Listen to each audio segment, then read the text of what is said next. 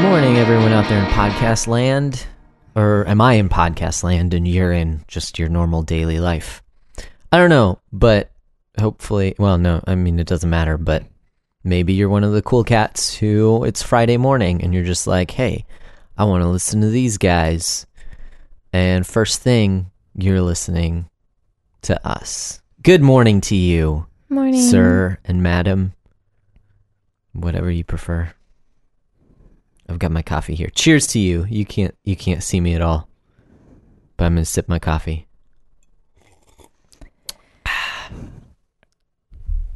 All right. I don't know how to intro and I don't know how to outro, so I just kind of stumble in like Kramer. Eesh. Yeah, the not racist version. Yeah, the not so obnoxious version. I don't know. I know Seinfeld's like a super popular show, and I like Seinfeld. I'm just not a fan of Kramer's character. Oh, okay, okay. I thought you were gonna say you're not a fan of Seinfeld in general, and I was about to be like, wait, No. what? Who No, are you? Yeah, you just know me. I'm not. I don't. I don't like obnoxious behavior. Mm-hmm. Yeah. So I don't like comedians who are super obnoxious. Yeah. Well, I think I think he kind of balances the rest because well, maybe not. I was going to say everyone else is so normal on the show, but that's not true because they are they all have like their huge character flaws and they all go off the rails at times. Um, but I feel like they're all more grounded than Kra- Kramer's just this anomaly. He's definitely just like a character created Mhm. for a TV show. I, I get how that would be annoying because he's also like at times he's just absolutely perfect. Like everything he does works.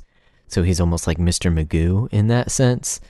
Um, but other times he just like screws everyone over and yeah, yeah, he he's a very strange character. Anyways, we don't necessarily have to go into the Tao of Seinfeld. No, I'd rather But, not. um, No, it's it's a good show. I'm, I mean, if I were to be completely honest, it's probably a little overrated. In that, I don't think it's the greatest show of all time. Um, but I like it. It's good. Got a lot Yeah, of crazy funny. classic uh, episodes. I think the term double dipping actually came from Seinfeld, which is insane.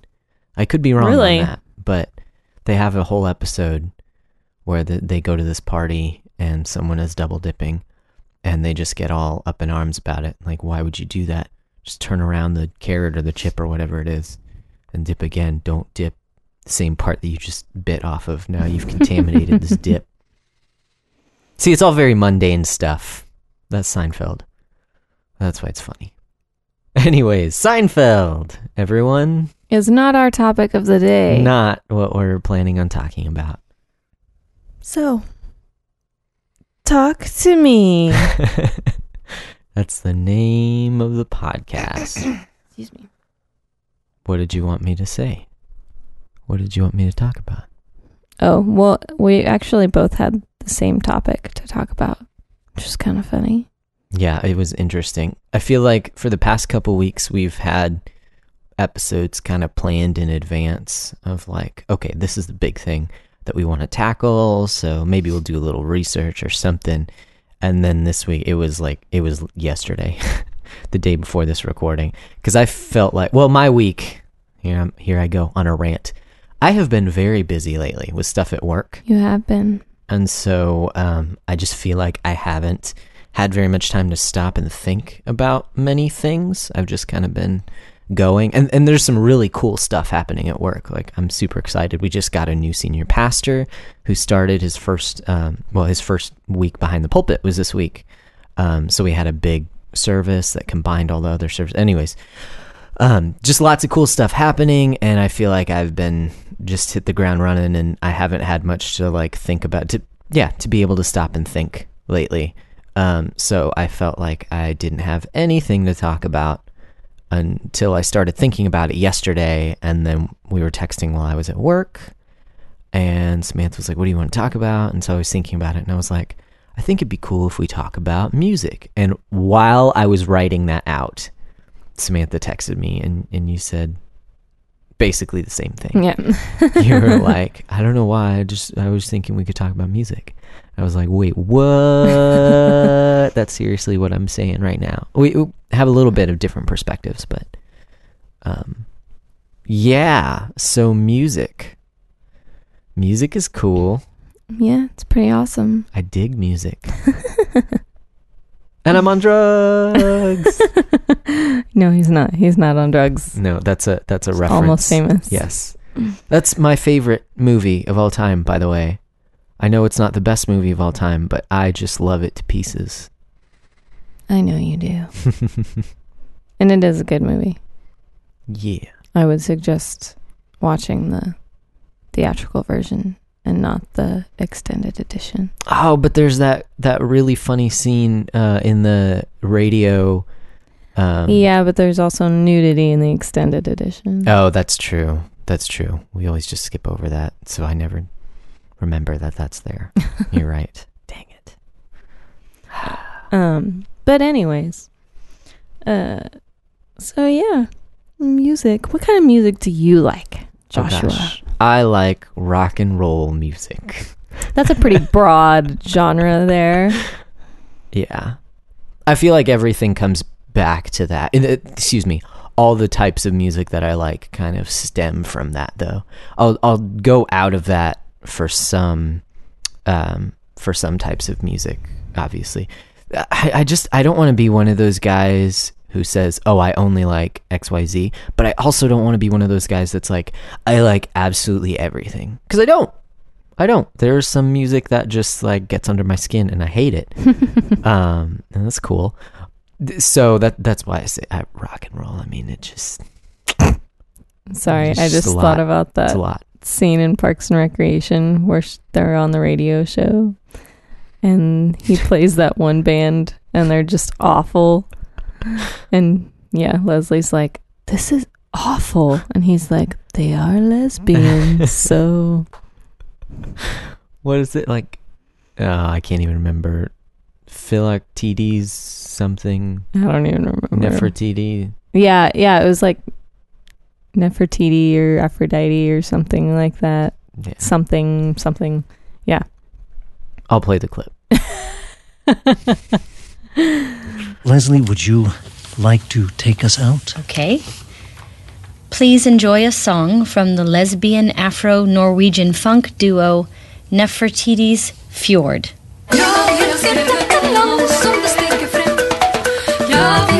Oh, wow. They are terrible. Oh, yes, they're, they're quite awful, but they are lesbians, so. Parks and Rec. It's funny stuff. Uh, yeah, I mean, yeah. Sometimes it's really hard for me to wrap my head around world music in general. It kind of annoys me. I feel like it has to have more of a melody. Um, frankly, it's hard to listen to classical music for a long time unless it's something that I know or unless it's something with a strong melody. I feel like classical music is so um, adventurous that I like the melodies that it uses a lot of the times, but then it just seems to drop that melody and go to a completely different place, and it just it, it's too much for me. Like I can only listen to it in short bursts. Um, I'm not a big fan of rap or hip hop or whatever you want R and B. You know, I, I don't even know the differences between those terms.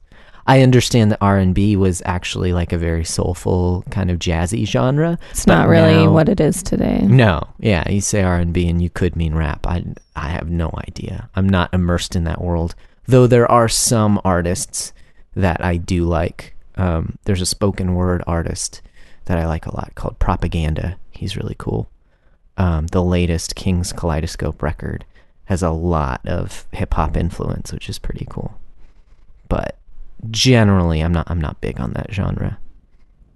I also did not grow up listening to the standard kind of radio stations. I listened to like Christian stations, or my dad was super into what he terms avant garde music. So basically, like prog rock or jazz fusion or stuff like that, which I absolutely love now, though I didn't necessarily appreciate when I was younger.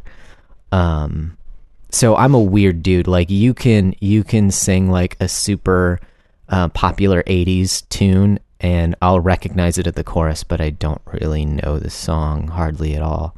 So even though I'm a music guy, like there's a lot of pop tunes that I don't really recognize. My dad had a thing against pop in general. He's just like that's too it's too like mainstream, it's too because he because he likes these genres that are are more left of center. Um, you know, Grateful Dead, Yes, Rick Wakeman, um, uh, Al Di Meola, Return to Forever, stuff like that. Um, he felt like the three minute pop songs just was not a good. He he just wouldn't wouldn't waste his time on that stuff, and so like he pretty much whole handedly dis um, uh, disregarded the Beatles because he felt like they were just another pop band. So I don't know very many Beatles tunes. Oh no! You can't be a music guy and not worship at the altar of the Beatles. What's wrong with you?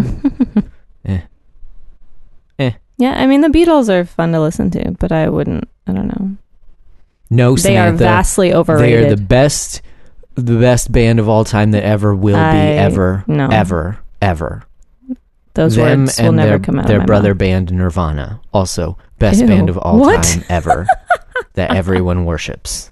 No, So overrated. most horrible voice. Eh. so annoying. Anyways, now that we've pissed off a bunch of people who like music, who are like, "Hey, this episode's about music. I'm gonna listen to it." Now Mhm. we're just like dissing their bands. you. I guess you could sort of call us music snobs. We've. I mean, if we've you, been termed that before. yeah, I gue- I guess if you want to, I, I take Um, slight offense to that term, but whatever. If you think we are, then whatever. I mean, So, what's your musical background? Why do you like music? well, it's funny because my musical upbringing is like the complete opposite of yours. like, I grew up listening to the radio. That's what we listened to, and it was mostly country music, actually. Um, so I grew up listening to like late '80s and '90s country music. the wishing boo. That was not one of the songs. No, that's an SNL sketch. Um, but yeah, so that's something that I'm really nostalgic for. I've noticed that lately that like I most of the music that I listen to now is stuff that I grew up on. So it's like 90s country music or like 90s pop or early 2000s You and me both, Pop. sister. That's why I'm listening to all these like Genesis records Yeah. lately. And yeah, basically everything that I just said, yes, and Genesis and Yeah. Al and Return to Forever. Like, that's why I'm getting back Mhm. into it.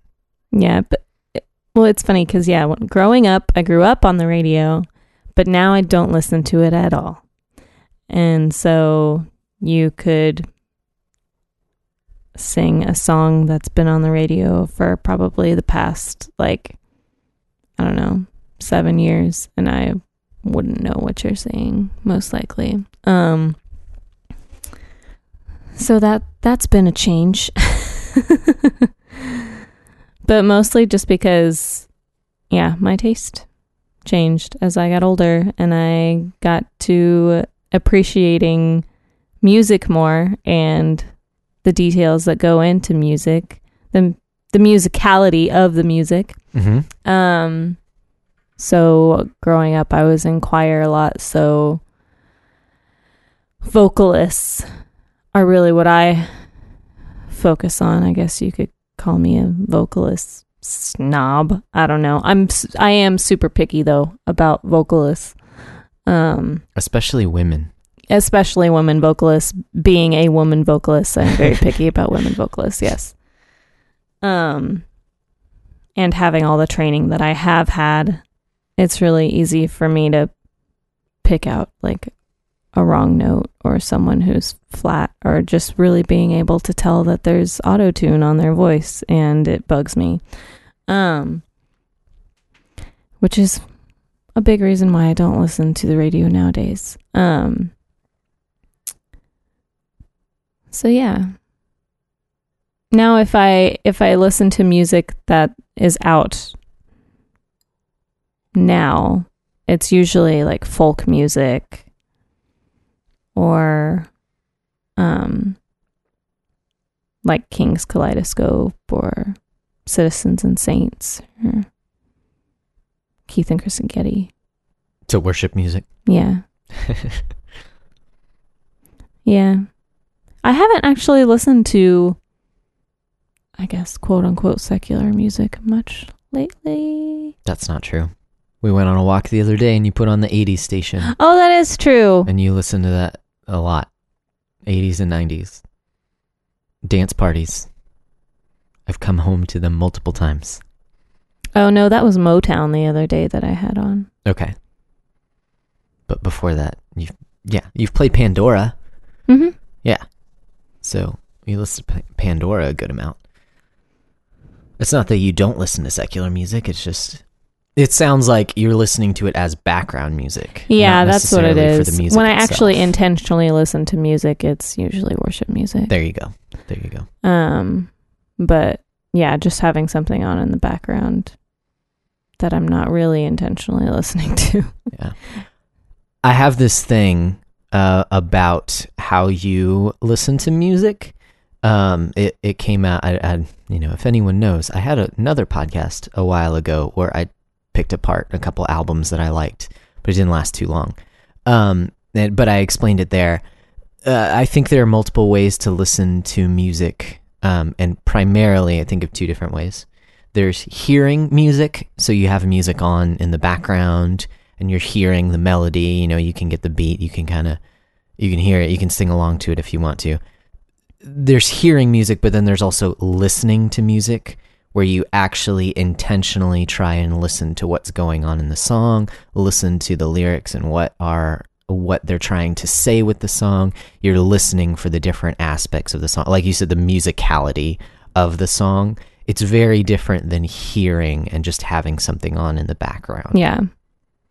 So, so even like I would say, if you're watching a movie, most of the time you hear the music in the movie, and that's used to bring out the emotion um, in the different scenes. Mhm. Whereas I, I think rarely ever do I listen to the music in a movie um, unless I'm Because that's I'm not the focus, yeah. analyzing it. Right, right. Yeah, it's it's there to to to bring out that emotion and to Mhm. push you in a certain direction, but um, it's not there for you to pick out exactly the notes that are being played. But yeah. So um, I I gave you kind of a, a primer of what I listened to as a kid. I mean, my musical journey after that, after what what my dad listened to, um, not Journey. I would not recommend anyone listen to Journey. Except when you go to karaoke. Yeah, good time yeah. In that case, Listen to okay. some journey. Um, or if it's on Scrubs, then you can sing along to it. Yeah. Uh, but anyways, um, so gosh, uh, we did listen. So my dad listened to all that avant-garde stuff. Uh, my mom primarily just listened to worship music around the house and Christian radio. So when I first started listening to music intentionally, it was just the Christian radio station because that was on. I would pick out songs that I'd like and and record them to cassette tape.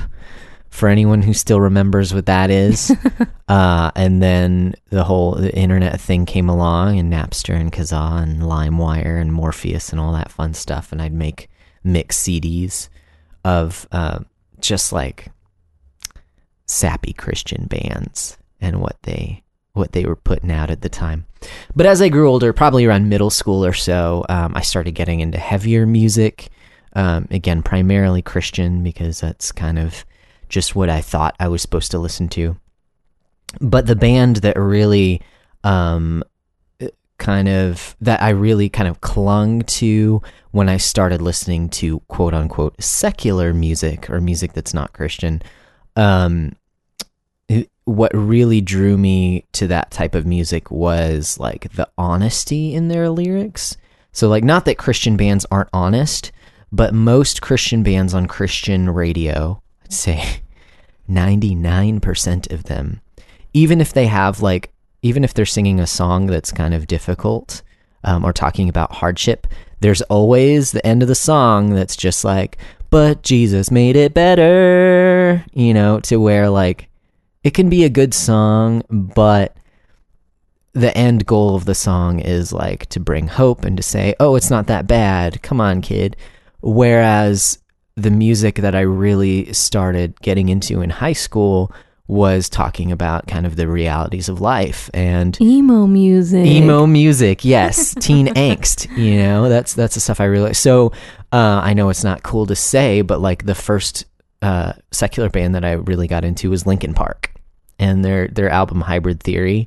Just the heaviness of that album compared to what i had been listening to you know christian pop and christian rock um, along with the lyrics that were pretty like self-deprecating and talking about just how difficult life was, I really kind of um, connected with that. And so that started me down my path of getting into like heavier music, more like punk inspired music. Um, and gosh, so then, yeah, as I got older, then the then the term emo came around. I mean, emo had been around, but I wasn't I wasn't listening to much indie music at the time. It, emo came from the indie scene, and then kind of turned into this. Uh, uh, it got co opted by the radio, and now apparently, like Fall Out Boy is emo. I don't know.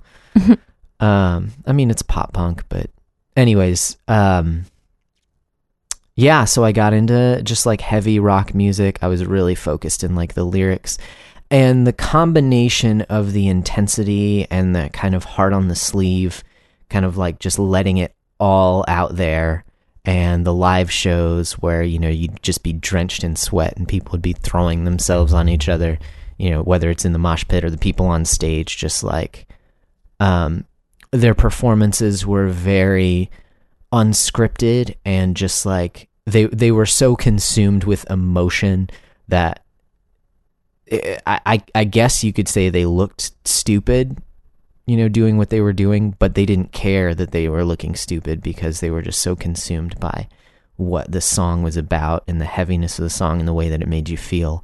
And stuff like that really impacted me. So I feel like I feel like that raw emotion that you find in the punk and emo scene, in the rock scene, is what really attracted me to that music in general. And so that's kind of the stuff that I gravitate towards. I'm always looking for that type of emotion and, Mhm. and just honesty and realness in the music that I listen to. Um, but as I've grown up, I've, I've definitely appreciated musicality much more. You know, the thing about emo is that it it's intentionally pretty simple um, because it's much more about the emotion than it is about playing your instrument super well. Um, even if your instrument is vocals, you know, that's why you get all the nasally voice singers because it doesn't matter that they don't sing well. It's it, what matters is that they're they're shouting their confessions at the top of their lungs. You know, So it matters to me. I know, I know. I'm saying for that genre, like Yeah, that's yeah. what that's what they're going for. Um, anyways, so I mean, I guess you could call me an emo kid. emo wasn't really a thing when I was growing up until like late the later end of high school. Then I was definitely an emo kid. It was more goth when I was younger. Mm, uh, yeah, grunge. Yeah, yeah. So, but um, yeah, and then I got a lip piercing, and I've had it ever since. Cause it just looks so cool. Yeah, I didn't grow up on Christian music at all. Like listening to Christian radio or anything like that. So like in small group when y'all bring up like something like what band was it that y'all were talking about? Was it DC Talk or something Oh like yeah, that? mm-hmm. Yeah. Because Yeah. Kevin Max played at our church Yeah. last Easter. Yeah, and just like I don't know, singing songs by them. Like I have no idea what's happening. I don't know what this it is kind of surreal being behind the soundboard for like people and working with people who I used to like. No, not idolize. I I didn't idolize DC Talk at all, but just like they were just untouchable. You know, they were like these human beings that are just so far removed from regular existence. Now that I hang out with musicians a lot, it's like musicians are just people. I don't know. It's Yeah. not a big deal. So it yeah, it's it's it's it's a strange thing. Yeah, so all that to say if you do, I mean I'm sure anyone listening to this knows me. but if you don't, like, I really got into music in high school, and after high school, I pursued. Um, you know, I went to community college for music. I wanted to. I wanted to perform. I wanted to be in a band, but going to school, I really fell in love with audio in general, just sound, and um, started working towards a, a audio engineering degree. Um, and then we got together and we got married, and, and that made much more sense. Much more, uh, it was a much more stable lifestyle of, of running audio and doing sound uh, versus like performance. So, um, yeah, now I work at a church as the AV tech on staff. So I do audio and video and lighting. Um, so yeah, it's kind of kind of a dream job in a way, which is pretty awesome. I've been super blessed. Yeah, that's for sure. So I still I still dig music. it's still a big passion of mine. But Yeah, and we write on occasion. We haven't in a while, but yeah, yeah. So I think the most important thing about music to me would be lyrics. Okay. As I've gotten older, that's the thing that's really become most important to me. Um, because, well, especially in in the realm of worship music. okay, Uh, I mean, yeah, like you mentioned earlier, yeah, I'll throw on a Pandora station with 80s music or 90s music and not pay attention to the lyrics. like just to listen to it for fun, you know, but excuse me. But when it comes to worship music, music that I'm actually going to use to worship God with, the lyrics really matter to me. yeah, Um, and I think that they they should matter yeah. Oh, when you're definitely. talking about God. definitely, definitely. So uh, I think that's genre dependent. Um, I think some bands I really appreciate the lyrics. Some, ba- I mean, I I also enjoy instrumental music too for Yeah. different reasons. So uh, some bands I I just listen to for the musicality. Um, some bands I listen to for that emotion. Like there's some really striking elements in um, uh, a band that I had recently gotten into called The Wonder Years. They have an album called The Greatest Generation. Um, and it has some very vulgar moments, but it's very raw and emotional. Uh, I mean, I, I guess it's just pretty much just what I was talking about earlier with emotion. Um, but there there are different things that I take from different bands, from different songs. I think lyrics are a big part of it, but you also kind of I, I think it depends on the genre. It depends on why you're listening to the music. It depends on what you're listening for. Um, so some bands that I like, I don't even know what they're talking about most of the time. I just really like the music. Um, or I really like the emotion, or I really like, you know, something else about the band. Singer has a really good voice, you know. Um, but I agree, especially in worship music, that the lyrics are the key. Um, and so I guess we can transition into just talking about worship music if you want to. Um, I think there's a lot to be said about music in general. But I, think um, as my views of music have not necessarily changed, but as I've kind of like thought about music more and kind of picked it apart, um, before we go headlong into discussing worship music, I think there are a few things that we need to to kind of lay down as a foundation. But the first thing uh, I think is that music is an emotional medium. And now I just remembered the other thing that I was going to say. music is an art form. Okay, so as we we kind of I use this term a lot, jump down the rabbit hole and we start taking a look at music, I think we have to understand that we can't pick apart everything about music because it's art. Like you can't just coldly dissect art. Right. like art has uh, it affects people in different ways and for different reasons. You know purely like you talked about nostalgia. You, you enjoy the nostalgia from listening to old music. Uh, that that's part of it also. And and it affects people in different ways. And so even though like these are kind of our perspectives on what music is Um, there's so much about it that we can't say. Um, and I think that just makes it all the more interesting and, and so much more um, awesome as a media, as a form, as a medium, excuse me, as a form of media. That something that God created, you know, sound waves, just just tingling things in the air that that tickle your eardrum can be so powerful and communicate so much. Like it's it really is amazing. It's not a mistake that strings tuned a certain way and playing certain notes in succession makes you feel something. Mm-hmm. Like how amazing is that? Like how can you say that that that that's just random chance? It, oh man, I, I just think it's amazing that music has this power. And that was the second part is that music is an emotional medium. So, um, one thing that one of our music directors at church told me that has really stuck with me, and maybe it's overstating it a little bit, but he said that j- just like words communicate truth and ideas, music communicates emotion.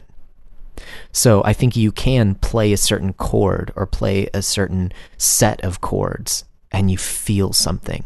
Um, I think, you know, I was kind of downing classical music earlier. But seriously, if you put on certain suites, a, a Bach suite, I, I don't understand how you can listen to that and not feel something. You know, there's something communicated there. There's emotion that's communicated. Even if it, um, you know, even if it's like jangly, upbeat music, you feel that. You feel the emotion from that. I uh, i listened to one band in particular that's kind of like thrash punk. It's called a wilhelm scream. And when i listen to that i just get pumped. I mean it's like i just drank a red bull. Um, i've listened to it at like five in the morning just so that i can get out of bed and like start my day. Um, because it's just that emotion that it hits you with. Um, so that said, music, that idea of music communicating emotion, I think music is such a powerful medium that we do have to be careful with how we use it. I think as an art form, you can certainly um, use it in different ways. You can tell stories and use music to make people to attempt to make people feel a certain way. I think you can even do things that are kind of discordant and make people feel some way. You can have lyrics that are just horribly uh, nihilistic and have a very upbeat sound to your song, and that gives you this um, this strange feeling of like, oh, I feel happy, but this song is so despairing, um, and that's kind of cool. Just the dichotomy within a song like that. But when we take a look at worship music, uh, while I think there are elements that can be used like that, I think we also have to be very careful because it can be very dangerous to use something so powerful um, to communicate something. Mm-hmm. It looks like you were going to say something about that. Well, no, I mean, I just, I, I agree. I mean, you can't, you can't really have a worship song that has like somber lyrics and have like a really up tune, like upbeat, you know, like Melody, yeah, and major chords and like And it, it, it's just thick backbeat. yeah, it's just confusing. Yes, confusing. and you That's don't want to be confused while you're worshiping God. Mm-hmm. Yeah. Yeah. There's a actually there's a song that Derek Webb just released that um I think kind of does that where most of the song seems like it's a, a worship like a standard kind of worship song but then he reveals at the end spoilers um, i would say go listen to it. It's called the spirit breaks the curse. Pause this and listen to it. Okay. Spoilers the song is actually about alcohol. And so he's just, I think what he's saying with that song is that sometimes our lyrics are so vapid in our modern worship context that uh, we could be singing to anything. Like we can use those same terms with anything and it still makes sense. And I think that's kind of a, um, a really strong kind of rebuke.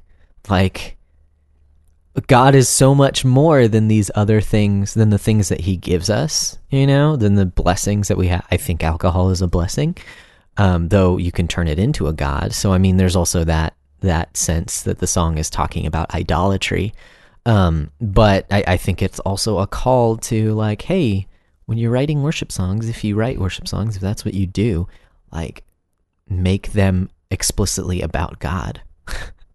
like I wouldn't put too much stock in what Derek Webb says. well, Nowadays. yeah, that's well, that's a whole other conversation. um, there's a lot there. I, I need to listen to his latest record. Um, but what I've what I've heard from it is very um heartbreaking. I'll just put it there. I'll just leave that there. Um, where was they going with that? It was just the whole dichotomy between how you use the music and how you use the lyrics and and the danger there. So my philosophy on worship music in general, our church is like most modern churches in that we have a full band. You know, I would say a rock band most of the time. Um, but they certainly, I, I mean, our, our music directors are great in getting different styles of music. So whether there's like a Latin styled song, um, we do those. You know, we have percussionists in the band sometimes, saxophone players in the band. Like it's it's varied, but I'd say kind of your core, just kind of rock band plays music in the, in our contemporary services, and then we also have a traditional service that has orchestra, choir, um, which is really cool. Organ, piano, yeah. Um, but my philosophy on music. So I'm not I'm not against instruments in worship. I think it's it's inherent when God tells us to sing songs. I think it's kind of inherent that you would use musical instruments to do that. Um, you know, they did that in the Old Testament. When we see that, uh, we don't necessarily see that in the New Testament, but I, I think it. I, I just think that they that, go hand in hand. yeah, exactly. That. So when you're singing songs, you use instruments. Anyways, um, so I'm all for instruments in worship. I'm all for whatever sounds you want to make. So you know, I'm I'm not against drums. um, Or distortion. or distortion or um, a keyboard. I mean, loops, if you want to put loops in there. But I think the focal point, as you said earlier, is the lyrics. So when you come together as a congregation to worship God, that your primary purpose in singing these songs together is to sing truth together.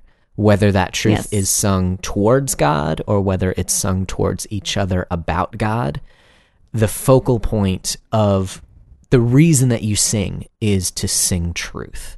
So I think the lyrics of the song are the absolute most important thing about the song. I think that the music that you employ to sing those lyrics should uh, reflect yes the emotion of this of the lyrics. Exactly. And help carry along what the lyrics are saying. Um, so, one of the reasons that I wanted to talk about music is because I've been reading The Religious Affections. And um, he makes a statement, Jonathan Edwards makes a statement in that book, and I don't remember exactly what it was, but something to the effect of that some people will say that you're not supposed to incite emotion when you're um, I, I don't remember if he was talking about preaching or if he was talking about music in general. But he's basically saying why why would you not incite emotion? Emotion is a good thing that god gives us and we ought to feel the words that we say um, whether it's whether it's scripture in preaching or whether it's singing a song i think we ought to feel what we're singing as well Mm-hmm. so I don't have a problem with music driving certain emotions, like pushing you towards certain emotions when you sing. I think the danger is that the reason you feel those emotions is because of the music. I think Right. that's that's that's the problem is that some uh, some songs are geared that way to where you know there's a pad played at the beginning and it's in a minor you know it's a minor um chord progression Or the and song so- is only like five words just repeated over and over and over and over, Yeah. over again. Yeah. But it has like all these musical dynamics and swells and yeah.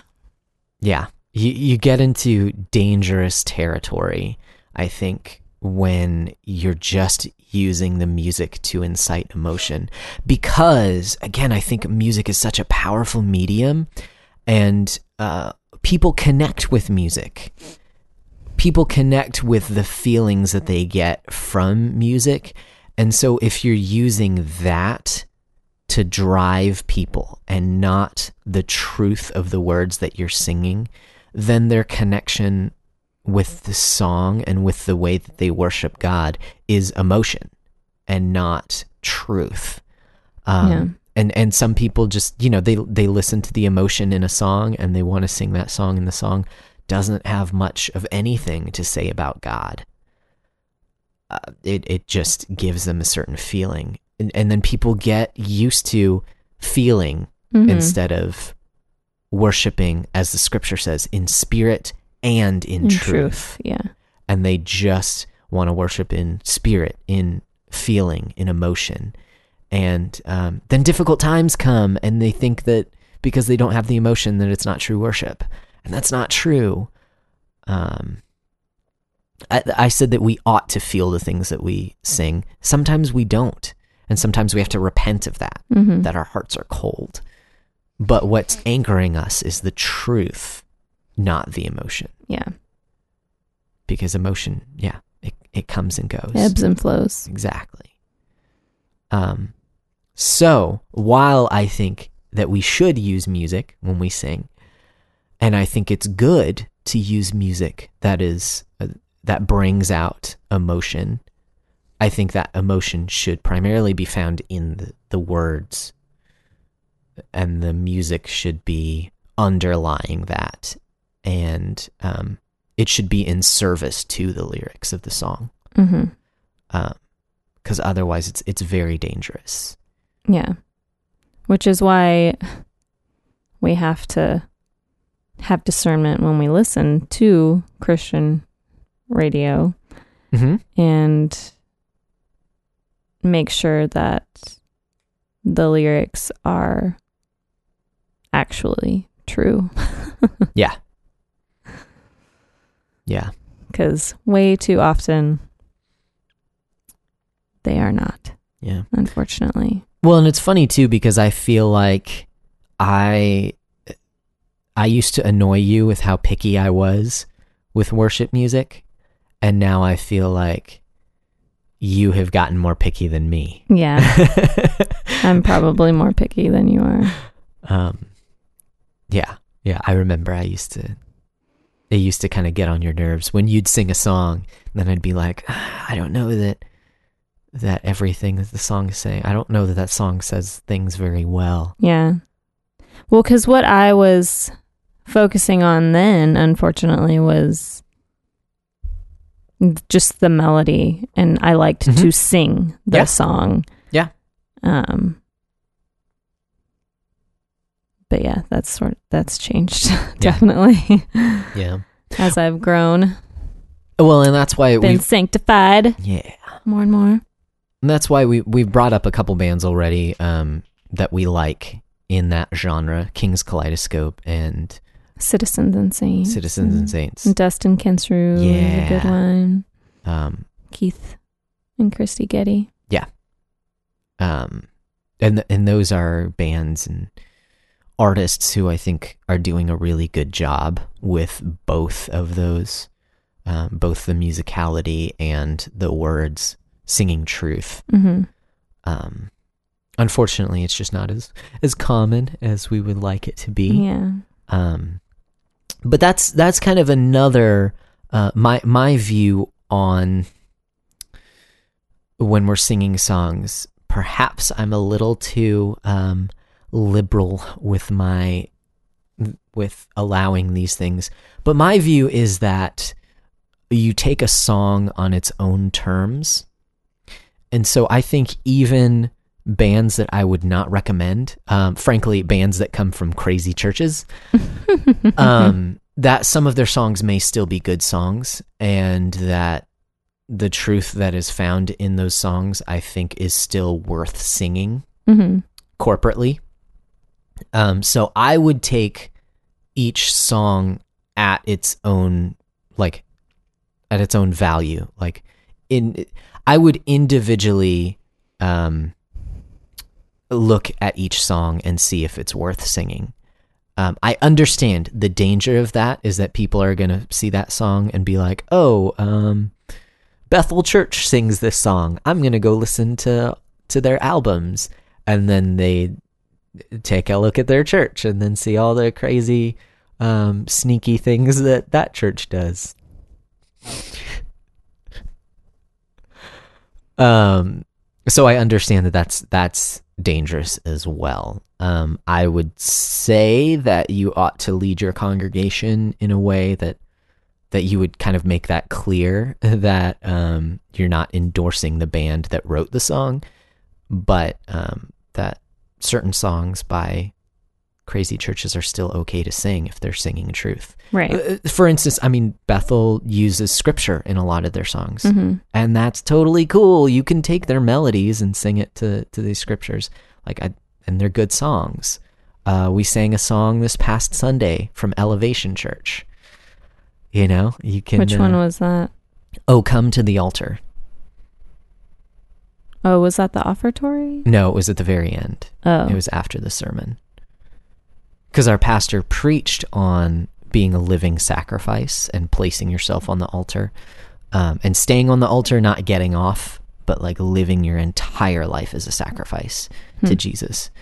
And um, so that song was talking about coming to the altar. Now, the song may have been penned talking about you know like altar calls and, and coming to jesus in that sense but um, what after coming after the message that's talking about living your life as a sacrifice um, the song Okay. geared towards because I was kind of confused. I didn't know the song, so I was just like standing there reading the lyrics pretty Okay. much while they were singing it. yeah But yeah, I was every time it said altar, I was like, "What?" oh yeah it's it- i mean with the sermon it's talking about living a life Yeah. of repentance and but I was also like nursing a baby while the sermon was going on, so I wasn't really able to. I was in a different room, wasn't really able to pay attention to the sermon, so I didn't get the correlation. Gotcha. So, um, yeah, that that's my take on it. I understand that not everyone will agree with me, and that's okay. Um, Yeah, I mean, just in general, on my own time, I tend to just stay away from those those bands. Mhm. Um, and yes, it does kind of bother me that we sing their songs. Yep. Because there's just so many other bands and artists out there that have great music with great lyrics and I'm Yeah. like why why would we just why would we waste our time on these other bands? Yeah. But it's because they're really popular and people know the lyrics. that yeah, that's a whole other aspect. Now we're moving from just worship music in general to leading worship and how you choose songs. And I guess I kind of already touched on that. But yeah, I mean, I th- I think there there is a sense in which you do want to sing the songs that the people are listening to. Um, now not not at the expense of truth, like not a song that is completely uh, devoid of anything of any substance. But I think there is a um, there's a sense in which you want to sing along with what people are are singing, and and you want to sing songs that people know, um, so that they can sing along with you. I I think that is people know hymns. exactly, And well- hymns are great. well, okay, so this is what I'm going with is that originally a lot of old hymns were set to tunes that were very common, like songs that people would sing in the pub Mm, that would mhm. have just standard Yeah. melodies. You know, Amazing Grace is in common meter, Mhm. which it was just a very common tune that you wrote songs to. And so the church took those tunes that people knew because people didn't have radio and CD players. so you al- already know these melodies Right. and they wrote songs. They, they kind of parodied the songs that were common, except they were common melodies, not necessarily common songs. And they would write these songs so that people already knew the melodies. They just infused new truth, not new truth, but they infused truth into these melodies that the people already knew. And so in a modern context, I think you can take songs that people already know. Uh, and that it's beneficial to sing songs that people already know so long as it the, the songs So are as true. true, yeah. Yeah, yeah. Again, worship in spirit and in truth, Yeah. uh, like the scripture says. But yeah. So we, we we like music a lot. We have a lot of thoughts on music. This was just kind of a little. I I don't know if you get this from us all the time, but we are music people. I mean, like my job, uh, my favorite part of my job is on Sunday mornings behind the soundboard mixing. Um, the, you know, Sam's been in choir all her life, basically, as long as she was in school, uh, and she's still singing. So, like, music is very important to us, even if um, it looks different at different points in our life. so, we have a lot of thoughts on music, and this is just a little bit of it. And I'm sure, you know, I said things that you disagree with, and I'm sure I've said things incorrectly that made sense in my head, but didn't make sense when it came out of my mouth. so, we'll probably return to it later, but music is yeah. cool. Yeah, I like didn't it. I didn't want this to be like a complaining bashing bad bands time. No. So I'm glad that we avoided that. No. Yeah. Well, we're gonna have to wrap up. um, Ollie's so awake even now. Though, yeah, Ollie is awake. Oh no! you might have heard him already singing in his room. um, even though I did have a couple other things we could talk about, we'll just have to wait till later to talk about those. But do you have any recos before we head out? Oh, Reco, Reco, Reco. Um, I mean, I definitely recommend listening to those bands that we suggested. Um, but also, I don't know. You go first. I'm Okay. Gonna, I'm gonna try and think of some. Okay, so um, we mentioned earlier in the podcast, um, if you're a fan of like 80s and 90s country music, that there is an amazing skit that SNL did called The Wishing Boot. So go on YouTube's, search for The Wishing Boot SNL, and it'll pop up, and watch that sucker, because it's hilarious. Really, that's your reco. that was one of them. I have another one, okay? I'm waiting Oh, for okay. you. Um, I recommend. Oh man, I thought something was gonna come out of my mouth. You're just like Michael Scott. You just started talking and you thought that it would come to you as you kept talking, but it didn't. but it didn't.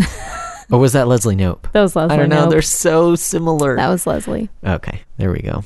Okay, well, I've got one more reco, Okay. and that is an album that I've listened to um, in the past couple years that um, really blew me away with the guy's vocal performance. So I was talking about hearing and listening earlier. When I listened to this album, what really stood out to me is the way that this man sings and not necessarily the notes. Obviously, he's on pitch because it's an album, you know, it's a recorded album, so they'd redo it if he wasn't on pitch. But the performance, so the emotion in his voice when his voice is so low that it just seems to crackle and go away, and then he can belt it out at other points. But this album is called Ledges by a guy named Noah Gundersen.